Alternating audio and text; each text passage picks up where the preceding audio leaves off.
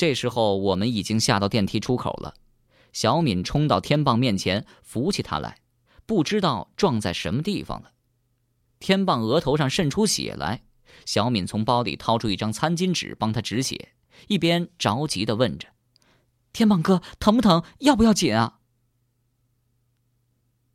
小敏的声音温柔而急切，我第一次发现小敏的上海普通话那么好听。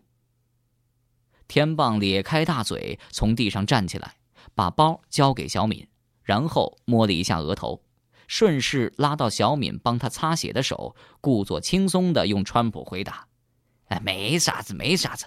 万一破相了找不到老婆，你嫁给我就是了。”小敏脸红着推了天棒一下，挣脱了天棒的手。老曾悄悄的在我耳边说：“追女孩子。”英雄救美这招是最好用的。你怎么不搞快点啊？我严肃的告诉老曾：“老同志，这种机会当然要让给年轻人啦。小敏比我小十多岁，根本不适合我。”上前仔细检查了天棒的伤口，确实是轻微擦伤，只破了一点皮。小敏这才放下心来。惊魂已定，围观的人也散去了。我们继续向火车站走。虽然是晚上，火车站仍有不少五一长假归来的人在急匆匆的往家赶。小敏问老曾：“这里为什么叫菜园坝？这么土气的名字呀？解放前是不是种菜的？”老曾指着正在施工的菜园坝大桥说：“这片。”实际上是两个地名，菜园坝是靠大桥方向，以前真的就是种菜的。车站这片解放前叫烂泥湾，名字更土呢。呃，因为除了一堆烂泥呀，什么也没有。现在重庆新的火车站已经在江北区开门迎客，地名叫龙头寺，呃，比菜园坝的称呼好了不少。小敏和老曾一问一答，显得很有兴致，而潘天棒做了英雄，很有成就感，居然难得的一句话也不说，只有我的心里不平静。一路上，我时常用余光扫射周围，连续两天，都有人在侧的感觉，让我忐忑不安。是谁在悄悄的把一个个线索递给我们？刚才那个抢包的人是偶然还是跟踪着我们的人？而那烟盒里的秘密又是什么呢？买好地图，乘电梯回到两路口，潘天棒去停车场取车。小敏对我们说：“我想把寻宝的事情告诉天棒哥，好不好？”我同意小敏的提议。嗯，行啊。天棒耿直，从来没什么坏心，只是口风不太紧。我只怕他到处讲。哎，你得提醒他。老曾也说：“没的关系啊，多一个人帮忙是好事，而且这些东西不见得真的找得到。”我忍不住又问老曾：“哎，今天第三号图纸又没有搞头了？你真的一点都不在乎？”你晓得吗？我是一个贪玩的老头，但并不缺钱花。有宝藏开开眼当然好，没有的话，借机会享受寻宝的感觉也不错，对不对啊？我点了点头，越来越喜欢这个老头了。哦，对了，刚才我捡到那烟盒是有人故意放在那儿的，现在在小敏手上，估计。又是需要你老人家来解的谜语了。这时候，天棒的车开过来了，他大声的问着：“快上车，我们去哪儿啊？”我们上了车，小敏说：“天棒哥，去曾伯伯家，我们有事情要对你讲。”于是，小敏在车上把寻宝的事情原原本本的讲了一遍。天棒一边开车，一边把嘴张得老大。像听到神话故事一样。哦，怪不得你们几个神秘兮兮的，我都不好多问。小敏从包里掏出烟盒，里面又是两张发黄的纸条。借着街道两边的灯光看去，果然又是空白的。天棒则兴奋地说：“走走走，快去老曾家解藏宝图啊！”他全然不在意我们两天来一直在瞒着他。回到老曾家里，我们在客厅坐下，取出烟盒里藏着的纸条。老曾用上了我们以前用过的所有办法，结果用醋将字迹显示出来了。潘天棒像看魔术一样目瞪口呆。一张纸条上这样写着。清朝故洞，上连茶亭，下通防空。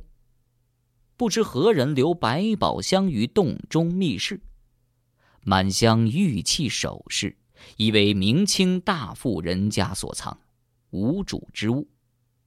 当年掘墙而入，古物完好无损，奉于长官。四九年，长官撤离，携之不便，弃于机场。与藏之于洪崖古洞，留字于此。五一年，徐。另一张纸条上写的又是一首诗：“紫气东来处，佛光普渡人。江心照汉青，本来无纤尘。”我们互相传看着纸条，我分析着情况。把这两个条子留在那里的，一定是小敏叔叔的朋友。不知道他们为什么不愿意直接交给我们？有些老辈子啊，经历太多，所以有不少忌讳和讲究。这个呀，不必追根问底。老曾指着第一张纸条说。上面写的很清楚，小敏的爷爷当年找到这里藏的东西，交给了长官，可能就是徐中奇，但他长官撤离重庆时没有带的走，然后他在五三年和这洪崖洞的东西一起用了。可是小敏的爷爷到底把这些东西用到哪里去了呢？他提到过的天下至宝又是什么？藏在哪？剩下的几张藏宝图打开之后，是不是宝藏也都动用了？既然动用了，为什么还要留藏宝图给后人？小敏叔叔的朋友们为什么不断的提供线索给我们，又不和小敏见面？宝藏没找到一件，但心里的问题却越来越多。潘天棒这时候插上嘴来：“既然徐中奇上飞机时不带查亭发现的东西，估计也不管钱，找不到就算了。曾叔叔，您还是做点有意义的工作嘛，快点想办法解开其他图纸啊。”老曾却说：“值钱是肯定的，不然就不需要小敏的爷爷专门来找了。只是四九年国民党撤退的时候。”飞机要尽量多装人，有严格限制，不许超重携带东西。徐中奇在撤退的人中间，官职不算大，带不了多少。另一方面，他肯定还有更贵重的要带走。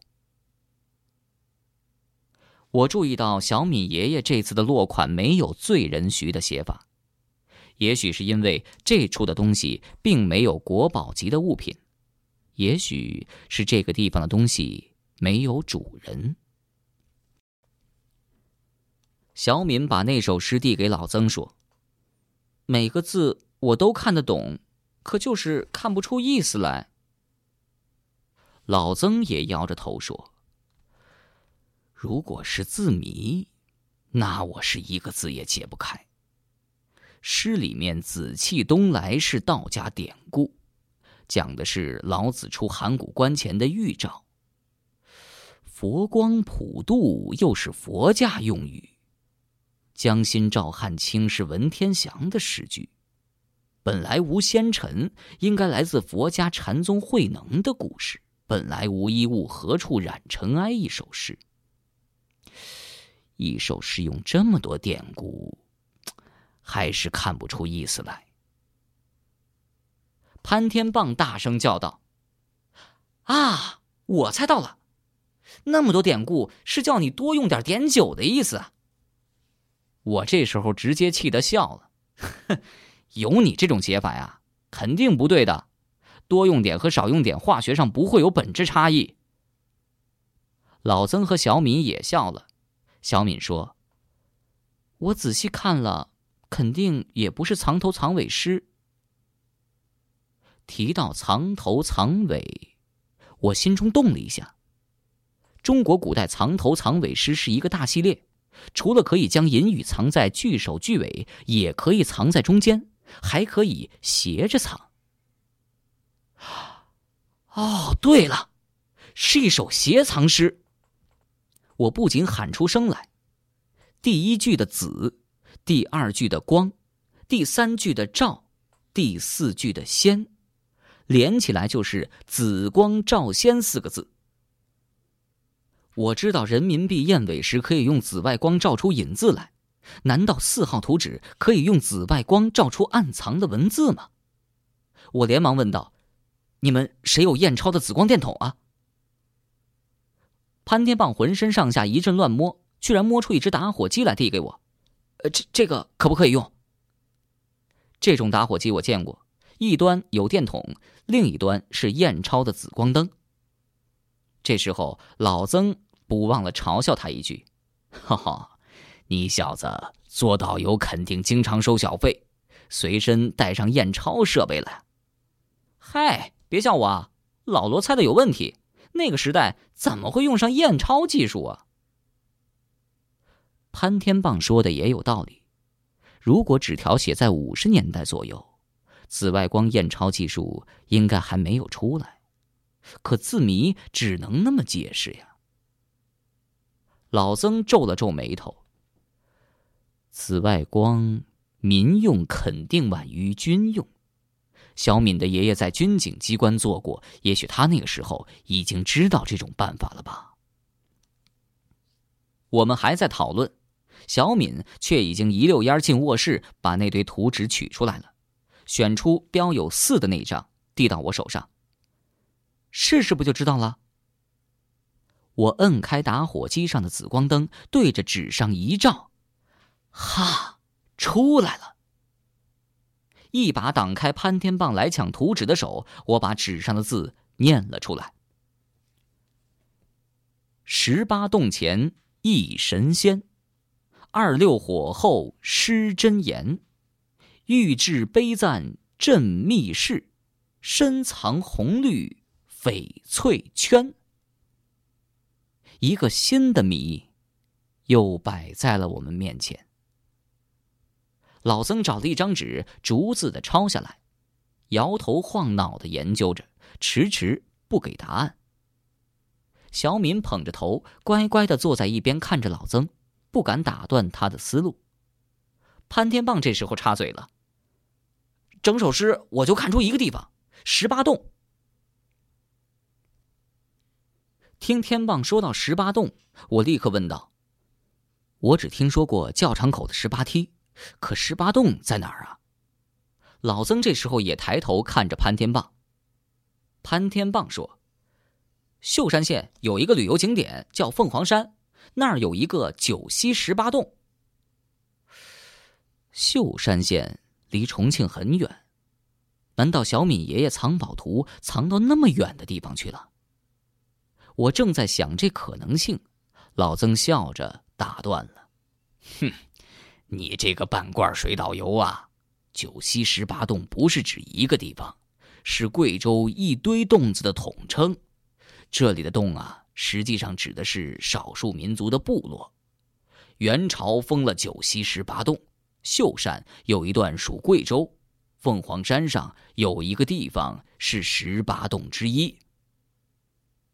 潘天棒不好意思的摸着头笑了。老曾回头问我。小罗啊，你说说看法吧。我知道这首诗有几个地方值得注意，于是点了出来。十八洞，应该是重庆某个地方。二六火后，应该是一场火灾，发生在二月六号。洞中藏的宝贝是一只翡翠圈。嗯，最后一句 我搞不懂，但肯定和什么碑有关系，对吧，老曾？这时候潘天棒又插嘴了：“翡翠圈，每个旅游点都有人卖啊，那能值什么钱啊？”老曾又说。你呀，是只知其一，不知其二。翡翠的等级差异很大，翡是红色，翠是绿色，杂有红绿色的翡翠非常值钱。如果是大红大绿的一对手镯，价值过百万呢。潘天棒吐了一下舌头，小敏睁大了眼睛。老曾继续讲：十八洞这个地方。我得查书对一下。二六火灾也没有印象。御制碑赞是皇帝为庙子开张写的贺词，刻在了碑上。成都很多呀，但重庆只有一个地方有。说到这里，老曾又开始卖了关子。我去书房查资料确认一下，你们猜猜看在哪儿？我回来再宣布答案。老曾一走，我们就热闹起来。潘天棒猜是华严寺，小敏猜是老君洞，我则迟疑的说出：“难道在已经失踪的上清寺？”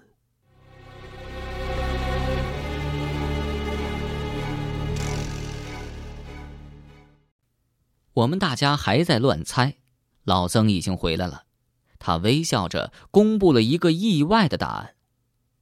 地点就在东华观的藏经楼。这个名字我从来没有听说过。东华观在哪儿？东华观都不晓得啊，那可是重庆历史上规模最大的道观啊！现在还残留了一小部分，就在解放碑凯旋路上转弯的地方。有一座房子叫藏经楼，很多大寺庙都有藏经楼，在武侠小说里面常会将它写成存放武功秘籍的地方，而这个藏经楼居然就在二十一世纪的都市中心。潘天棒说：“曾叔叔，你会不会搞错了？皇帝题字的地方应该不止一个呀，凭什么一定是东华观？”锦云山上那个锦云寺也是皇帝题的吗？而且从唐朝到明朝都有皇帝给那儿题字呢。老曾听了又笑了，哼，碑赞和题字是不一样的。题个匾额容易，重庆很多庙都有皇帝题的匾，但碑赞就完全不同了，是指皇帝专门写篇文章来赞扬这庙。因此，得到碑赞是不容易的。比方说，你们公司请到一位市长给提个字，那是有可能；但是要让哪个市长专门写篇文章来歌颂你们公司，那可就难喽。这时候，小敏端起一杯茶递给老曾：“曾伯，具体讲讲那个东华观和这首诗好吗？”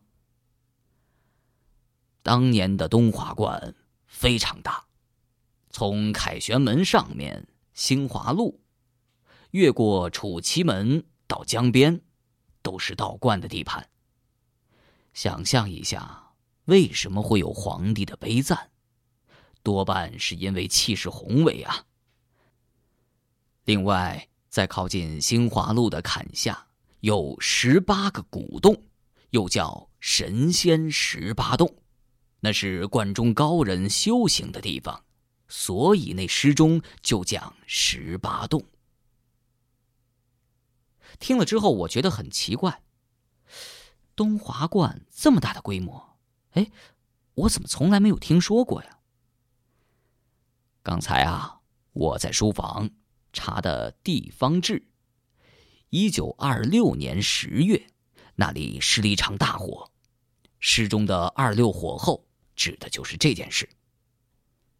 那个时候，大殿两廊都烧毁了，只剩下灵主殿、玉皇殿、藏经楼几处。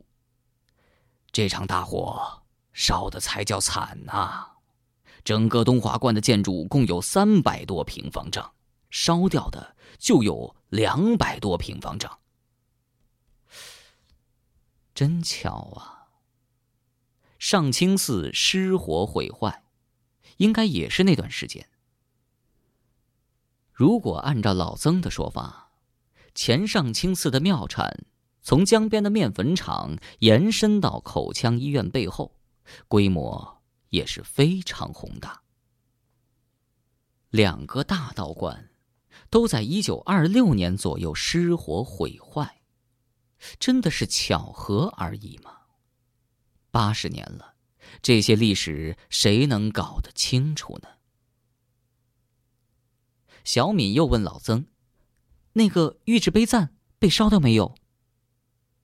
老曾抬起头来说：“资料上没有讲。